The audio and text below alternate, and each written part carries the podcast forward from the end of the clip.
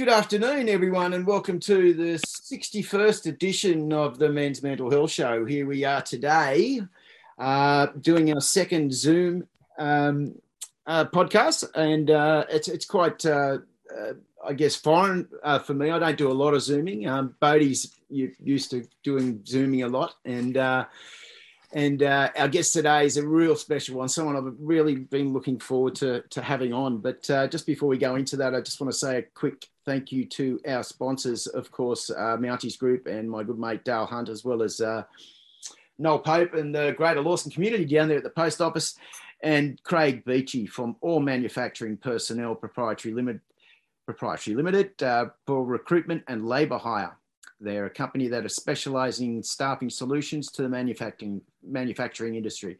Uh, should you or anyone you know be inter- interested in looking for work in the uh, labouring and manufacturing industry, uh, give Craig a call on 0416 700 870 and we'll put some details up on the page afterwards. Uh, so before I uh, introduce uh, our guest today, it's twice in one week, Bodes. How are you, mate? Yeah, no, pretty good, really, mate. Um, uh, pretty good. Um, you know, it's funny, isn't it? Sometimes uh, you go along and you think, oh, life's a bit sort of tough, tough or strange or whatever, and, and then you get a good patch, and you know, things uh, your mind clears and yeah. you got more energy and that sort of stuff. So, you know, um, I mean, I'm one of those up sort of points at the moment, so uh, it's all good. Um, yeah. And having lost uh, sort of eight kilograms is a part of me missing, so I keep looking for it. Um, but um, I'm, not, I'm not sure what I'm looking for really, but um, I sort of want to get back into writing poetry, and um, um, I've been sort of kind of dithering and procrastinating. So I'm going to tie myself to my computer and um, knock out some poems and some themes that I want to explore um, in my writing. And um, and I don't want to be too serious with it, but but I want to be able to say something. So yeah, you know, yeah. I'm playing with being as real as I can um, in a strange world that we live in at the moment. You know, the COVID world, the, co- the pandemic reality, all that sort of stuff. So yeah, absolutely. Well, um, I want to introduce our guest uh, today, Lockie. Um, I met Lockie myself when I was in hospital recently uh, for a stint. Um, actually, I want to say, you know, I, I, it was I think it was the last or second last day uh, before Lockie left. He left before I did to to another place, uh, which we'll talk about. And and I completely misread Lockie. I, I actually thought at, at I found him quite intimidating. I I thought that um, you know uh, he was um, upset with me for something or other. And, and actually, when I sat down and spoke to him, I couldn't have been so wrong. And and and I I remember saying that to him. The first thing I said was, "Hey man, I, I completely misread you." So, um, Lockie, how are you, man? Yeah. Yep, I got you. Yeah. Well, sorry, having technical difficulties. Yeah, no worries, mate. Mate, thanks for joining us. Um, you know, and you know, I, Lockie, you're, you're a pretty reserved sort of a guy, mate, and um, you know, it's uh, tell us a little bit about yourself. Where did you grow up, and um, how did you get to where we are today? Um, where did I grow up? South Australia. Your, old man was a farmer, is that right? Uh, he's in um, far, he was a Massey Ferguson dealer. Oh, okay, okay. Yeah, he's in AgChem now. Yeah, right. Um, how did you get from? How long, how long did you stay in South Australia for? Uh, to 2013 until I got um, sent to rehab from my mother. I got sent to Foundation House in Rozelle, the construction industry's rehab, and um, I never left. Never left Sydney. I went to rehab after that. I went to Burke Street program and stayed there for three and a half years. I did the program twice, and um, did their outpatient uh, outpatient um, exit program, and um, I, I, milked it. right. I just stayed there for three and a half years. Just I was around three years on the dot. Right. Just for a place to stay. When you say you milked it for, for our overseas guests, our Australian uh, um, when he says milked it, it means he's uh, just just I don't know, riding them up for a bed. yeah. Apologies. So, in that in that three and a half years of, of, of rehab would have been, you know, you have relapses at all, or what happens when you go to to rehab as a, you know, a reformed drug addict? What's what's it entail? Um, uh, when I first got there, I was like, "What have I got myself into?" Um, my brother-in-law oh, probably broke his anonymity, but um, he he got me in there, and um, I I was helping a mate do some gardening in his shed, if that makes sense. Yeah. Um, the weekend before I, I detoxed, and then I, I relapsed just before I left to come over to Sydney, and I got here and he took me straight to an AA meeting. It was a big book study, and I remember looking around the room straight from the airport to, to a meeting in Narrabeen yeah, it's my neck of the woods. Yeah, and um, just just going, what have I done? Looking around the room and thinking, how's this going to keep me clean? And I saw God written on the walls, and I was like, "F this," and um, but I trust my. You, you can swear uh, on this show.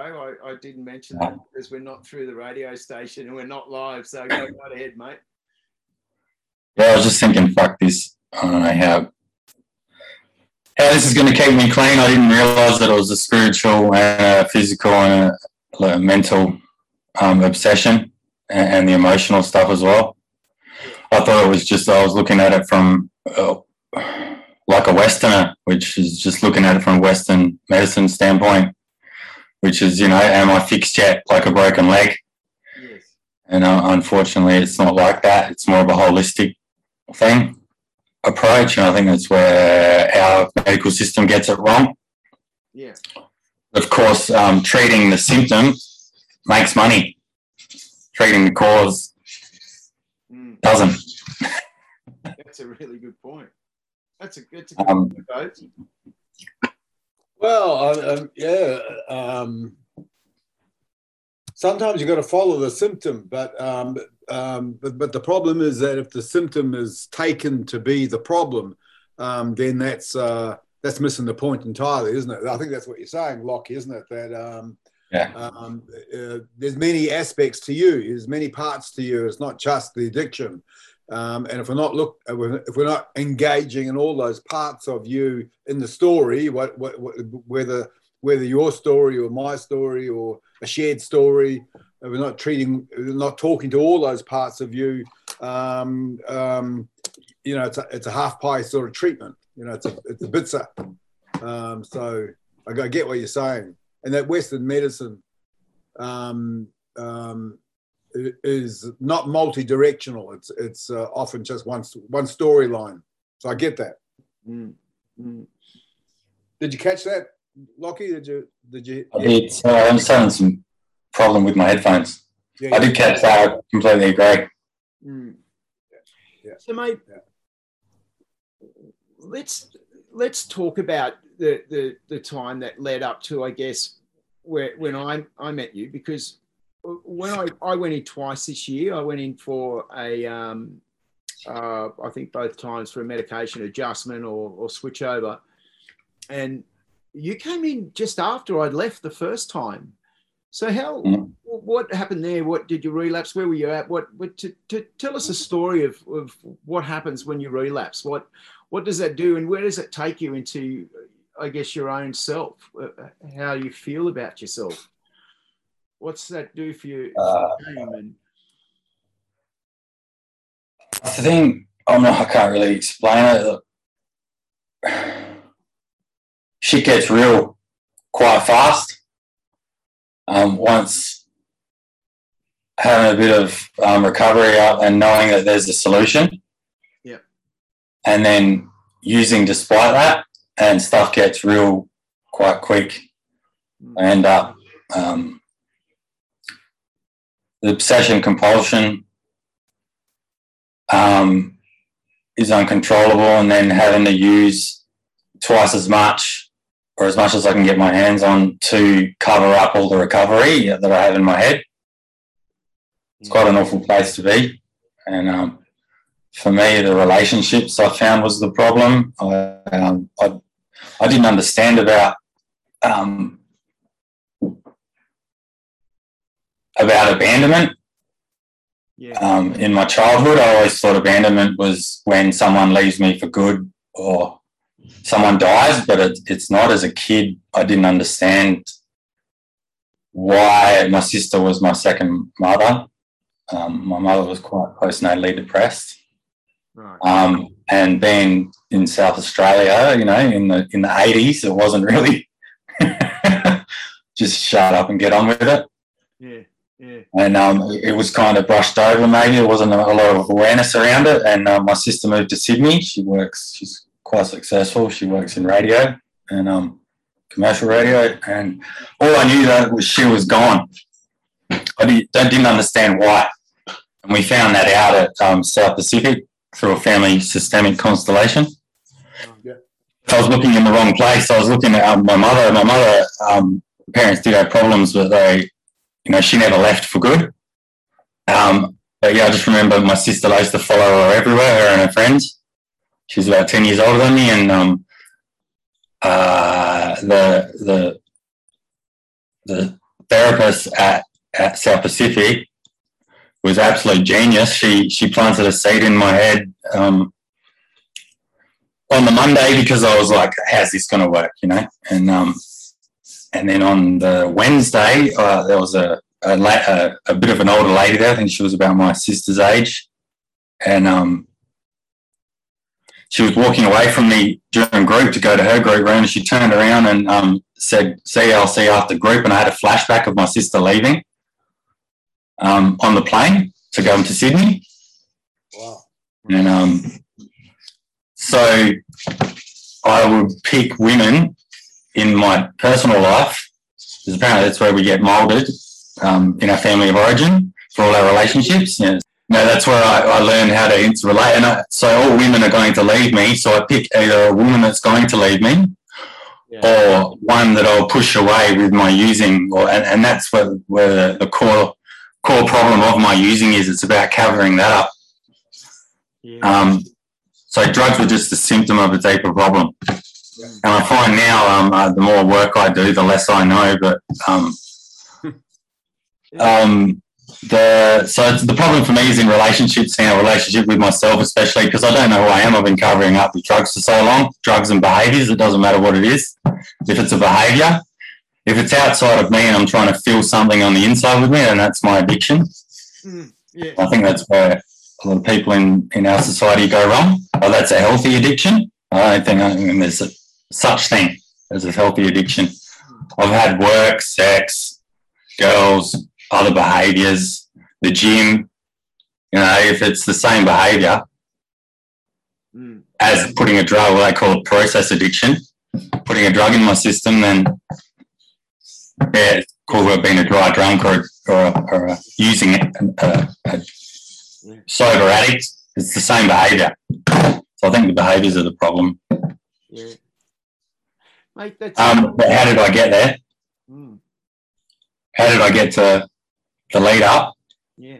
Um, a lot of carnage. I was, um, I think, yeah, I was a very reserved child, and um, I didn't really have a voice. Being the youngest, um, I felt, you know, I had a lot of learning difficulties at school that didn't get picked up. I was quite good at sport as well, so I kind of got put in that category. I had ADHD and dyslexia, and I, w- I could uh, dyslexia, and I'm finding out now it's Irlen syndrome, which is when your brain and your your eyes aren't on the same frequency, Yeah. It is which isn't recognised in yeah. you know dyslexia the the the two dysle- you know the two dyslexic bank robbers?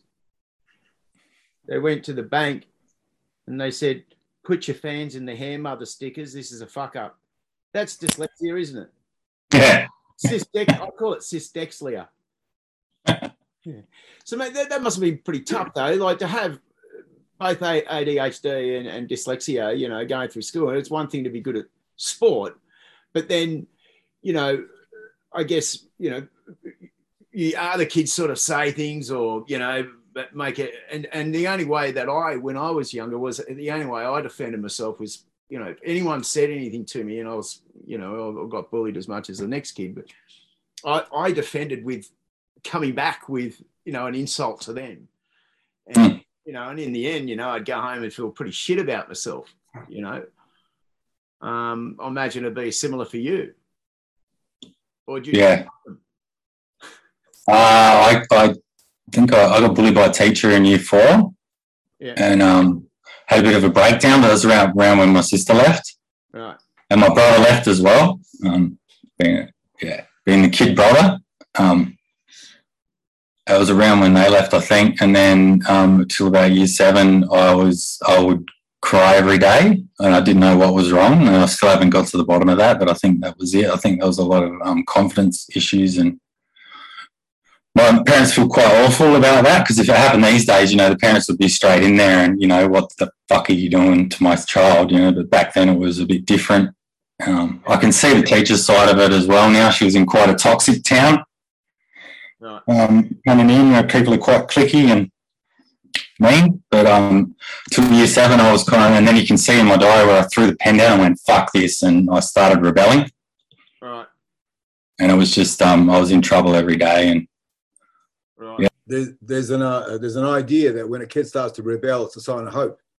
Uh, not necessarily for the parents or for everybody around them, but it's a sign of hope for the kid that um, he's going. He, he he he wants a shift. He wants to change. Um, Okay. And it's a and it's a recovery point. So you can sit in that knowledge that um, you knew that there's something else going on, and I've got to get to the bottom of this.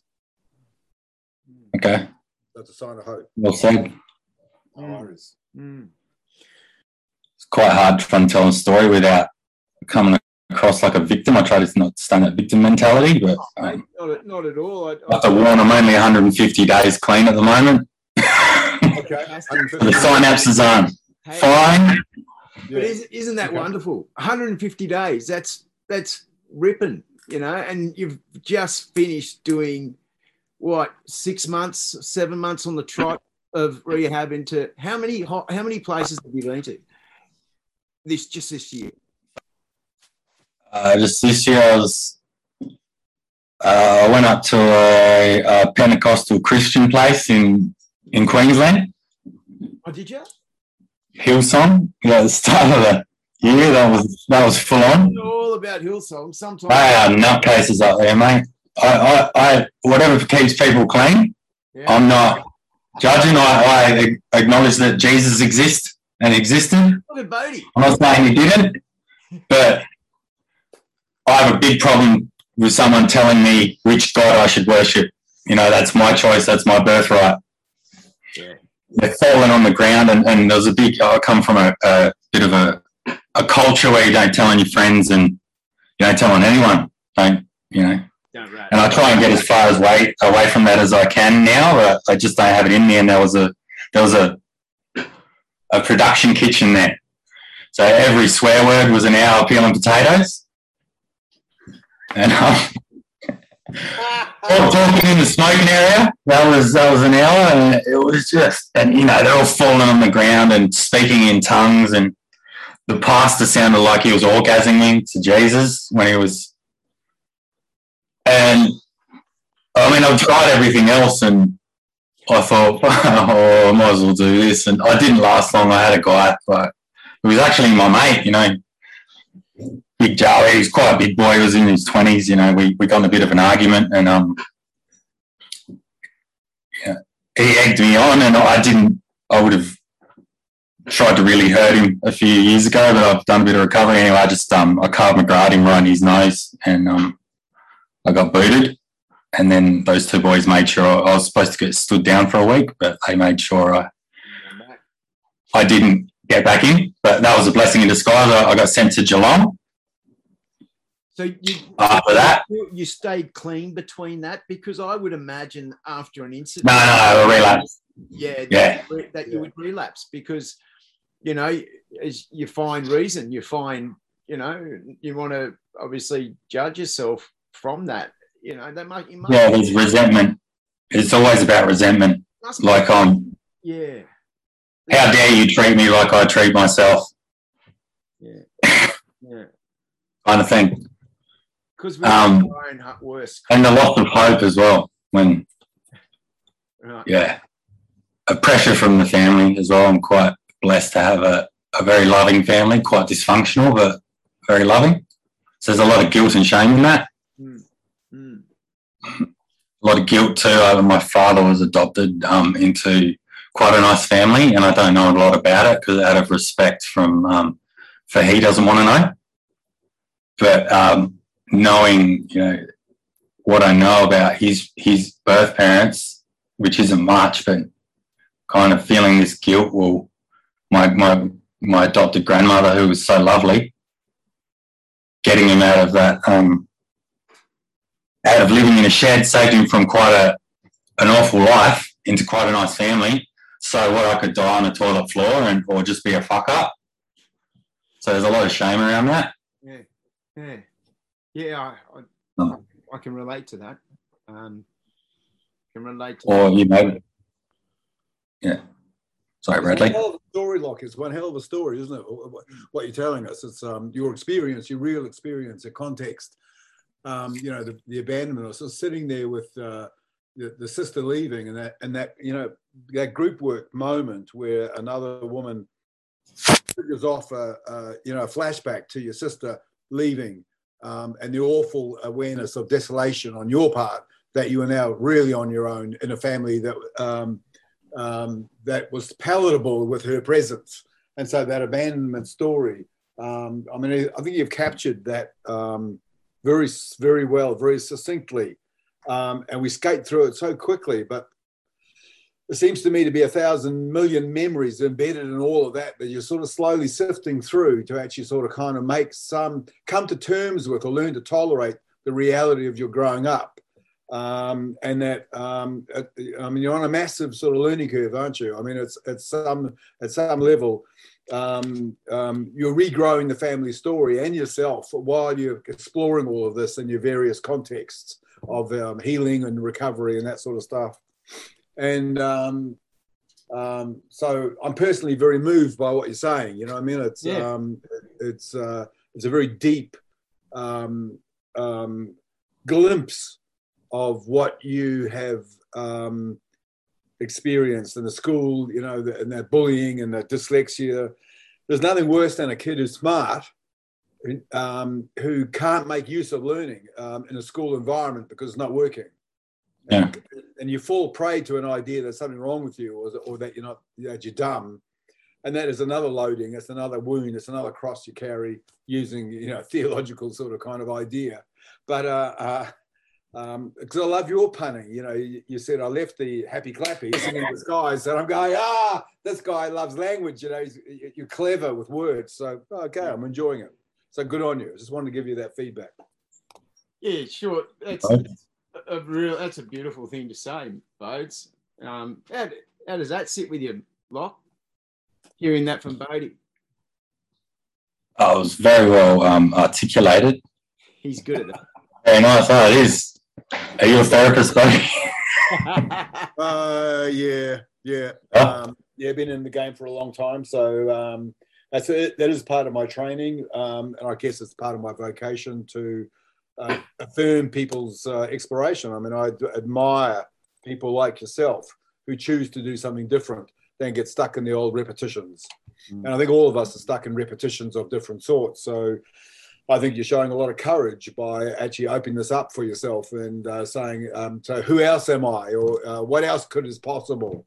You know what I mean? I think those things are essential questions. And if we don't have conversation around us that help us to ask those questions and to seek answers, um, then we're missing what, what, what the point of is of having sentience, of having a body, of having faculties, of all that sort of shit. So, you know, get- uh, just reading this beautiful book by Adam Phillips on um, on Byron the poet, and um, Byron spends he's, he's enormously gifted with words and and um, and looks, and so he, um, he's able to have any woman that he wants, and they're pursuing him all over the place. So um, he's just caught up in a hedonistic bliss of paradise, um, but at some point he gets sick of it. Um, and then he makes a fundamental mistake in British society by actually also having sex with men. Um, and so um, he's no longer a hero, he's a sodomist. And so he has to flee.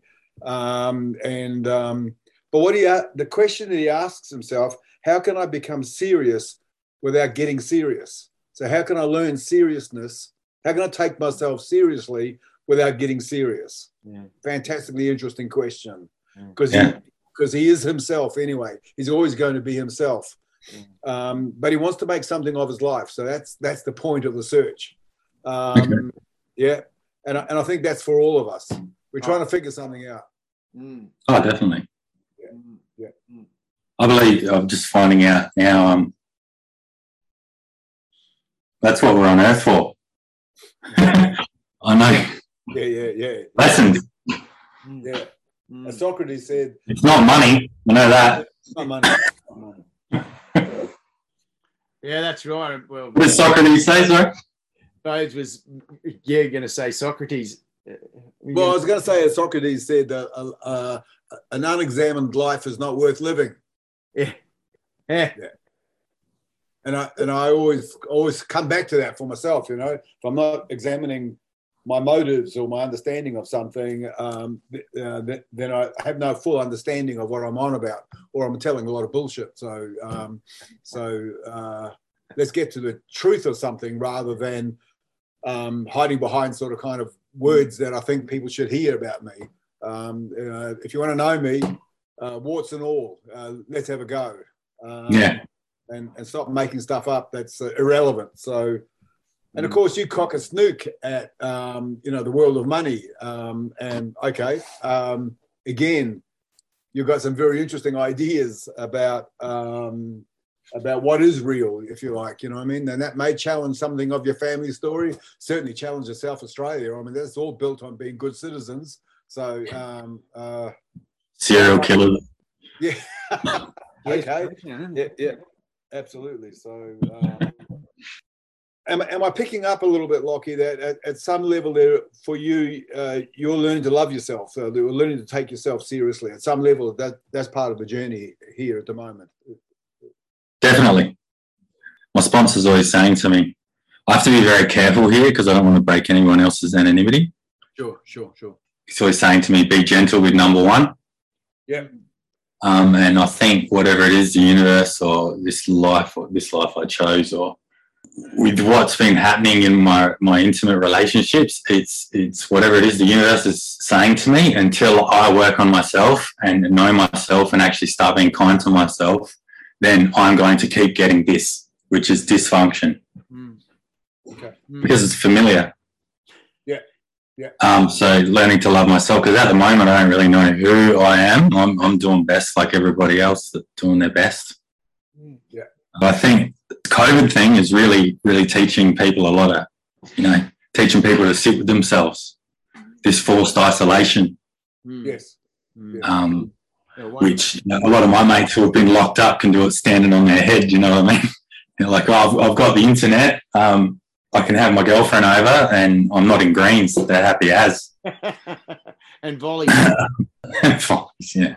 Because if I, like I said before, if I spoke to any of my friends, like I spoke to you, Bradley, like I speak to myself, Mm. we probably wouldn't be mates. So trying to be aware of that. And it's quite often the last thing I think of when I'm struggling. Yeah. I'll go through this. What's pissed me off? Am I being codependent? Uh, do I want to use drugs? No. Um, am I acting out? You know, am I on Tinder? Am I, am I lusting over a woman? Um, uh, oh shit! I'm not being nice to myself. That's what it is. It's always the last thing. Yeah. Yeah. That's Um, right. Whether it's a nature or a nurture thing, I don't know. Whether it's just my genetic makeup or if it, it was can't be about blame. And I think that's where um, I know nothing about being a parent. But put that out there. But um, my parents feel very guilty. And but if we start blaming, it'll, the blame never ends. Mm. Mm. We're trying to fix what's happening now. You know, because they can blame their parents, and my father can blame you know his. Well, you know, th- th- there's, there's that idea, isn't it, that um, uh, blaming your parents uh, lets you off the hook. Yeah, yeah. There's a there's a cop out in it.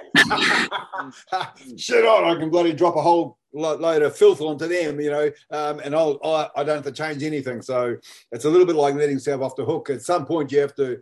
I've done it um, with my old man. Um, he's now gone, um, of course, and um, I miss him terribly, and I and I sit with that remorse that I that I couldn't have conversations with him uh, where I could enjoy him, you know, or, or, or we always had to be grappling with struggling with shit. So um, retrospectively, I recognise that I got trapped for too long in a kind of a, a despise of him rather than finding a place where we could join um, and be relaxed about that. Uh, so at some point, you're, you're quite right, Lockie. We, we've, we've got to get off the blame thing and actually actually look at ourselves in relationship to others. You know, it's all because because ultimately relationships um, are are the means by which of self discovery um, and figuring out what we don't want to figure out um, because we get good feedback from others that sometimes we don't want to hear and might, might be the right feedback. Sometimes it's the wrong feedback. So you got to learn discrimination along the way. What's valuable, what's not, you know, and that's not easy. Le-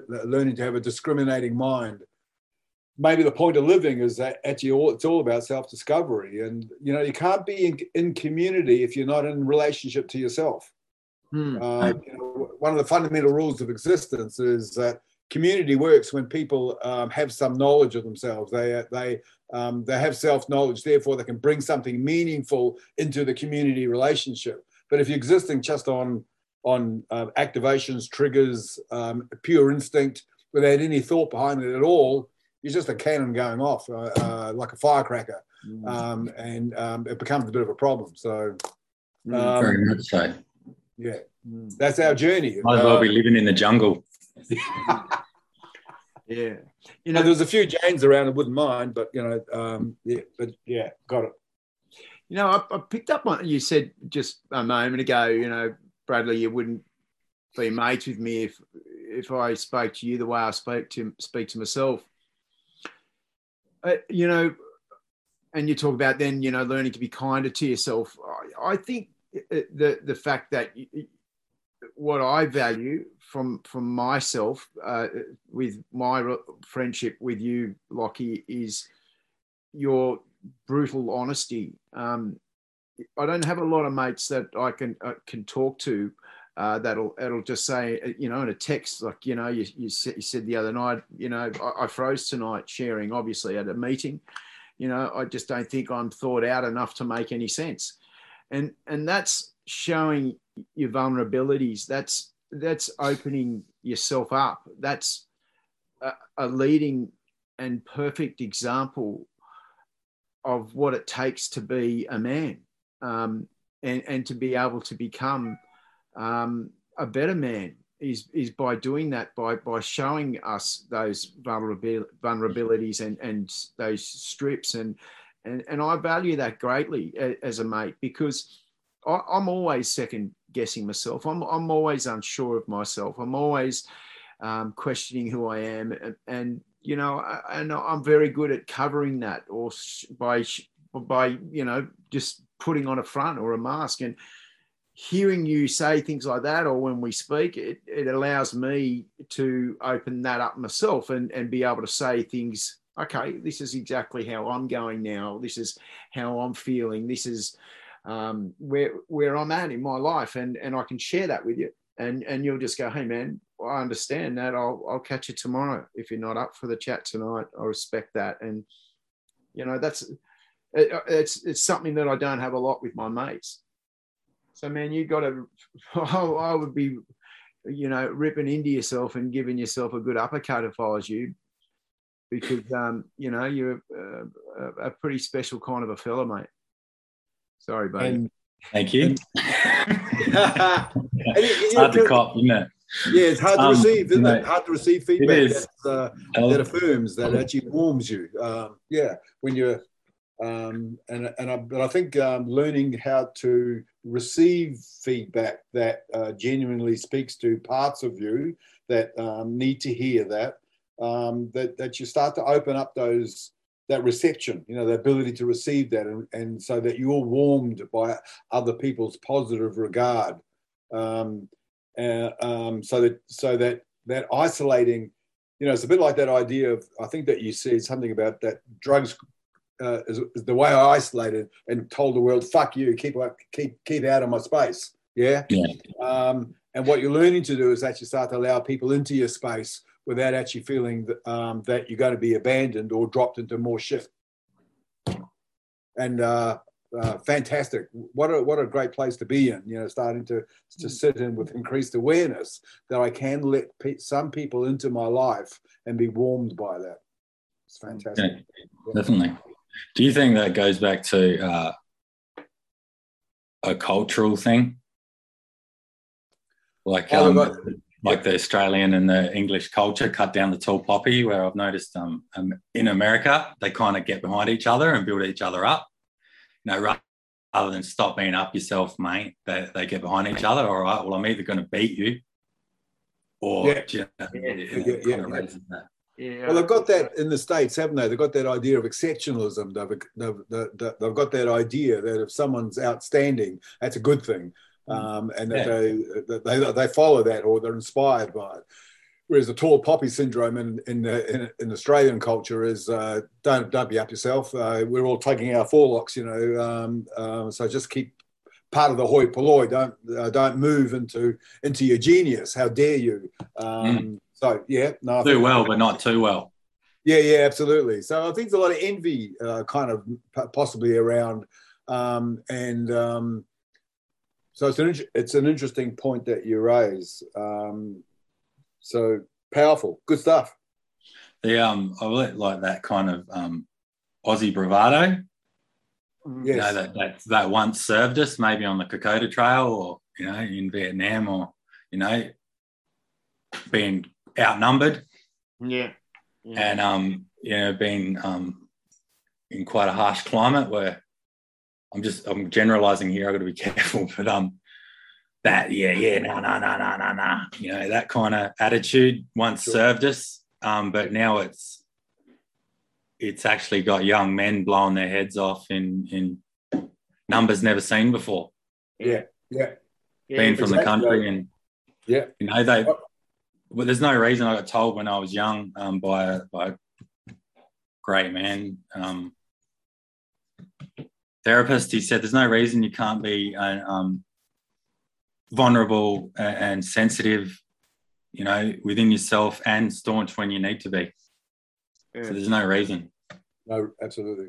Um, Yeah. Um, and and the good it the actually good takes words. more that- courage, but it's quite frowned upon. So Absolutely. So I think you're right that uh, in answer to your question, I think the culture has um, exerted uh, uh, a staunch invocation not to reveal yourself in any shape or form. You know what I mean? Uh, to be sto- to be staunch, to be stoic, to uh, to take the punches, to roll with it, to laugh when the jokes, you know, all, all that sort of stuff. The steely injunction by the culture uh, not to reveal any sensitivity or uh, point of difference um, because that's not being a good man. A good Mm. man is, is agreeing with everything and, and being a jolly good fellow um, and playing playing that part, you know, of the of the male who can't feel or can't feel something other than anger or uh, uh, you, you know that sorrow, joy, um, curiosity, all those sorts of things are, um, are not part of the male tool chest, a, a toolkit. It's a, um, you, got- you got to bury that. You've got to bury those finer parts. And I think that's what you're always saying, Mm. Bradley, isn't it? Is that um, being vulnerable uh, brings in a different type of conversation. And this is a relatively new phenomena in Australian society that men are starting to actually sit in the, uh, and are yearning for a deeper conversation. Yeah, I- I- and and it's a it's a ripping point, Bodes. Um, you know, and I think with with those changes are coming uh, is coming so many wonderful things. Um, you know, I I think the the relationships will will blossom further. I think um, uh, fatherhood and, and and being a great teacher uh, as a parent will blossom from all these things. I think uh, you know the suicide rate will start to drop. I think um, you know uh, uh, violence against women will change. You know all those things. It, it can only be good that comes from it, but it is not an easy thing for any man to do. Uh, to to become vulnerable, to to put themselves in a in a very uncomfortable position, such as what Lockie's done today. I mean, you know, the, the first five minutes of, of this podcast, uh, you could just see in Lockie's face just how incredibly difficult this was for him. But to push through that, we're, we're seeing, you know, a, a beautiful man uh, with an amazing heart and a, an incredible mind blossom throughout, you know, this podcast alone. And you know, I just think it's it's it's something that um, you know it, it, it takes time, but we work on it. It's like anything, isn't it, Bodes? When it comes to self therapy or self work, you you work on it, and the more you work on something, the more reward you get. Yep, and it's um, and it becomes a part of your reality to work to work on stuff to actually know that I'm a piece of work and I'm becoming, um, and there's no end to it. And I love what you said, Lockie. The more I'm sitting in something, the, the less I know. There's a certain humility in that idea, isn't it? That um, that we can never know anything, and if we actually just lo- sit in a world of opinions, um, what are we really hiding? Because if you if you can't talk from a truth, um, that's your own personal truth um, but you've thought about it deeply. Um, so it's not an opinion, it's actually uh, an integration of deeply felt experience. Um, so you can talk from that. And that's the new beginning, isn't it? That's the, um, that's the real work. And the, and the more that you um, know of those deep conversations that open something up, um, and that doesn't close off conversation by saying you can't think that, you can't feel that. Mm. you know, we, we're dying for that stuff. Mm. Mm. We're literally as a community dying for the real conversation. So yeah, bring it on. Yeah. Look, can, mate, can I ask you? Uh, obviously, through going the amount of places where you've done rehab, and I know that you, you your heart sits pretty uh, tight towards South Pacific and their um, vision, I guess. Um, what's just just for for the listeners and because you've you've no doubt seen all perspectives of uh, treatment i guess as far as you know recovery goes what's your view on it personally? What do you you, you think is is the best? Like you know this i get i get blokes saying to me look you know rehab i've got to believe in god or i've got to take up this thing and and i'm going to be going in there and sitting around hearing 10 other blokes stories and you know i want to start feeling good about myself. What explain your take to us. Is that all right? Yeah.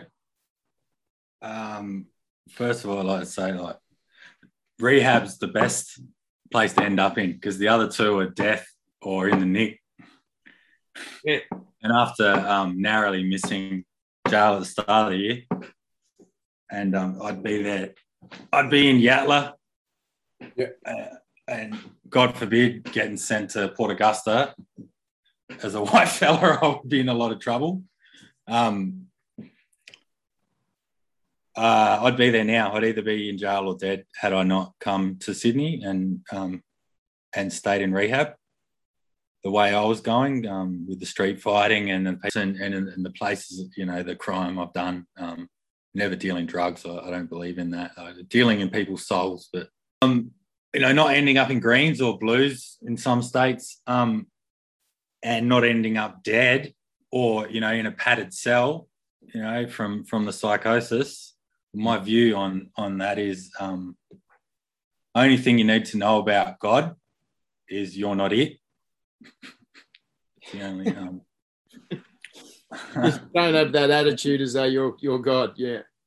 Yeah, well there's a there's a um a really toxic self-obsession that that comes with addiction. Yeah. And um yeah. you know I don't think it's a chosen thing, but I, it's the the way it becomes like um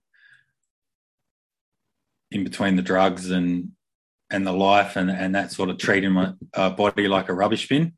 Mm. Um, and, and, and then realizing I, I'd been trying to kill myself for a long time. Slowly, I was just too pissed weak to to actually do it, to pull the trigger. Um, so some part of me wants to live, um, and I've mm. seen a lot of suicides. And um, actually, my little um, they lived across the road from me. Um, he was he was my little brother pretty much. He, he died at the end of last year.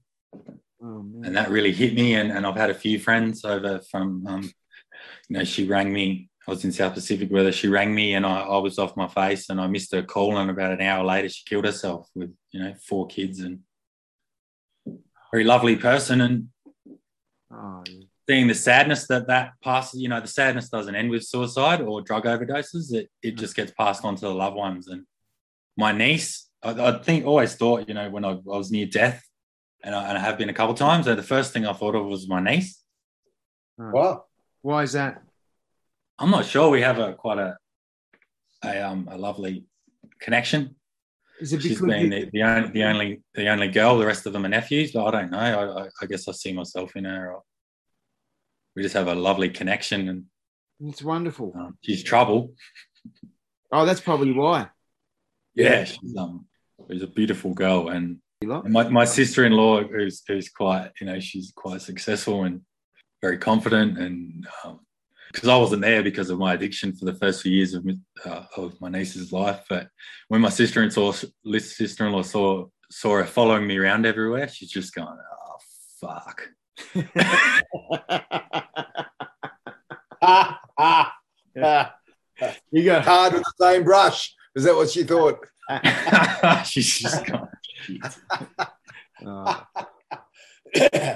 and um her her eldest uh, uh, my uh, at the age I was when when she met my brother. So it's uh, it's just funny, you know. I was the kid of the family, and now I'm seeing it with them, and I get to be the un- cool uncle and just rock up and be awesome and leave. But anyway, I'm off topic. Um, the rehab thing is always the best option, and, and I'm quite comfortable there now. Like um, I got warned when I first came in, and, and being a being a bit of a strong-headed male, um, arrogance as well. You know, hiding behind to, to cover up my my low self-esteem, my big ego.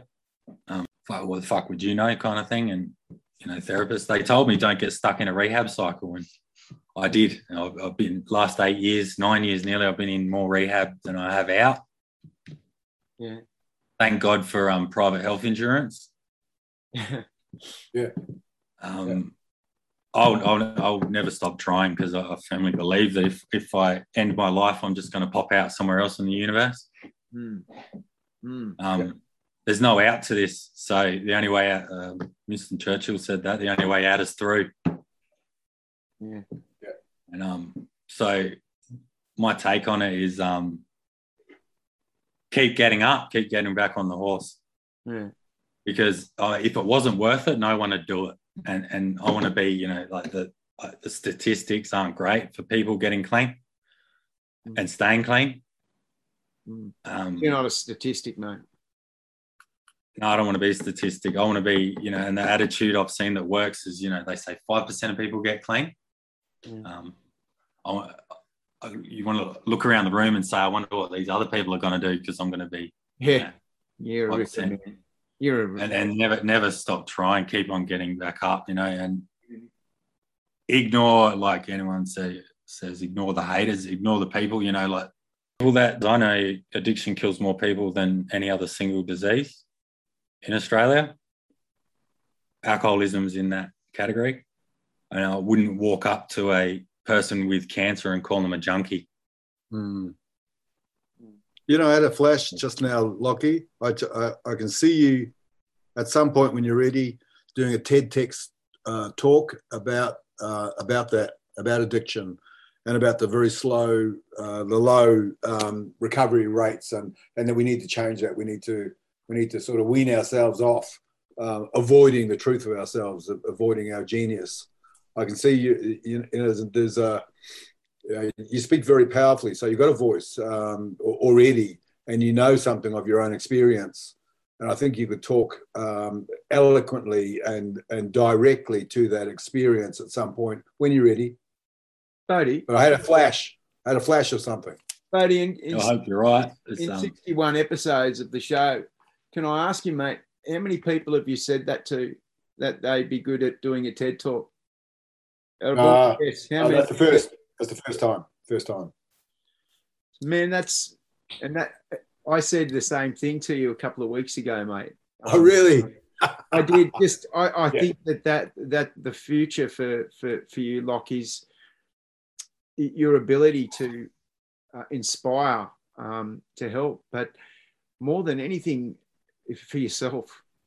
Um, you know, it's uh, you speak incredibly well, but you know you, you speak from from the moment as well. You can see that, and that's a, that's you know we've talked about a lot of difficult things for for for us to do as men um, it seems like you're doing a very good job of all of it, mate. You seem like you've got, you know, all your eggs in the right basket, and um, you know, and, and and I think you're in a, pr- a pretty good place. I don't, I haven't known you that long, but I think where you're at right now in your life, uh, if you asked yourself, I'm sure you'd you'd agree with what I'm about to say, and and that is, you're in the best place you've ever been. I I, I believe that. I hear hear you talk, and when we talk, I I, I learn so much from you.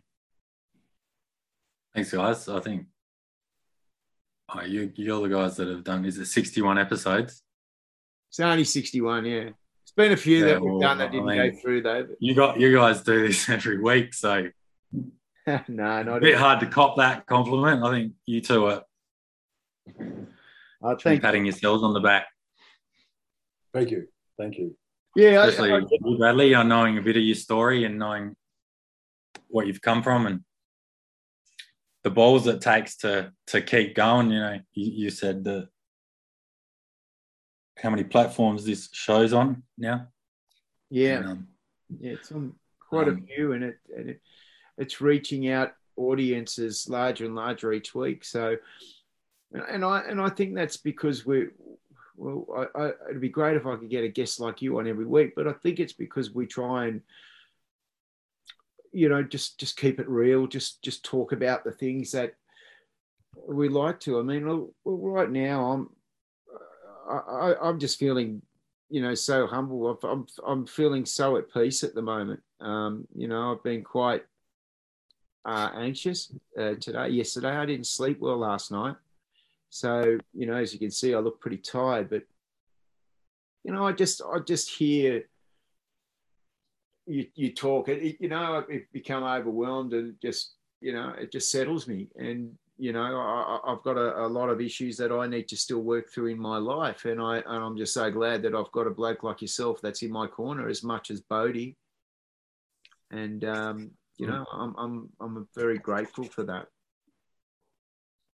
You said something really interesting, Lockie. You said uh, at one, one point you were talking about behaviours, that, that behaviours seem to be the problem. And I think there's one thing to talk the talk, it's another thing to actually walk the talk, eh? You know, I mean, that's, uh, that's a classic, that one. It's a classic line. Um, when you hear yourself. for a reason. Yeah, yeah. um, and, um, you know, I think that's incumbent upon all of us who are trying to actually make a difference is that, um, um, you know, the, the, the talk I, I, utter has to be reflected in the behavior uh, consistently across the board. And when I'm out, out of the public face or the public profile, that I'm the same person. Um, that's an old definition of sainthood, that the, there's no difference between the, per, the, the, the, the, um, the, the, personal space and the public space, the same person. Mm. So, very hard thing to do. Yeah, absolutely. It's part of our growing up. the ego's clever, very clever. Absolutely, absolutely.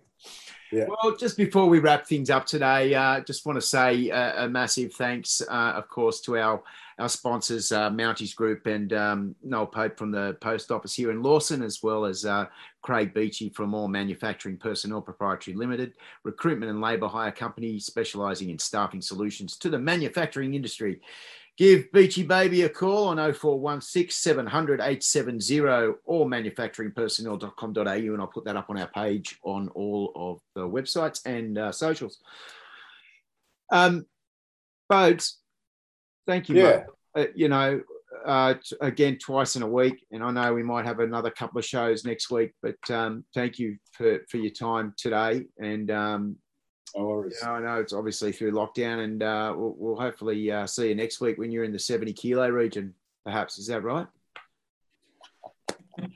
It's not dropping off that fast, but uh, um, and I've got a gargantuan appetite. I was a carpenter for many years, uh, Lockie, and um, um, so I learned to feed up, uh, you know, uh, very well. So I was adjusting my old appetite to restrict it out. At 72, you're not supposed to eat as much as you were when you're 30 running around a building site. So. but I'm a slow learner. Good on you. Nice to meet you, Lockie. Very nice yeah. to meet you. Hey, Lockie, thanks, man. Appreciate it, guys. Be wonderful, mate. Honored to be on here and be asked.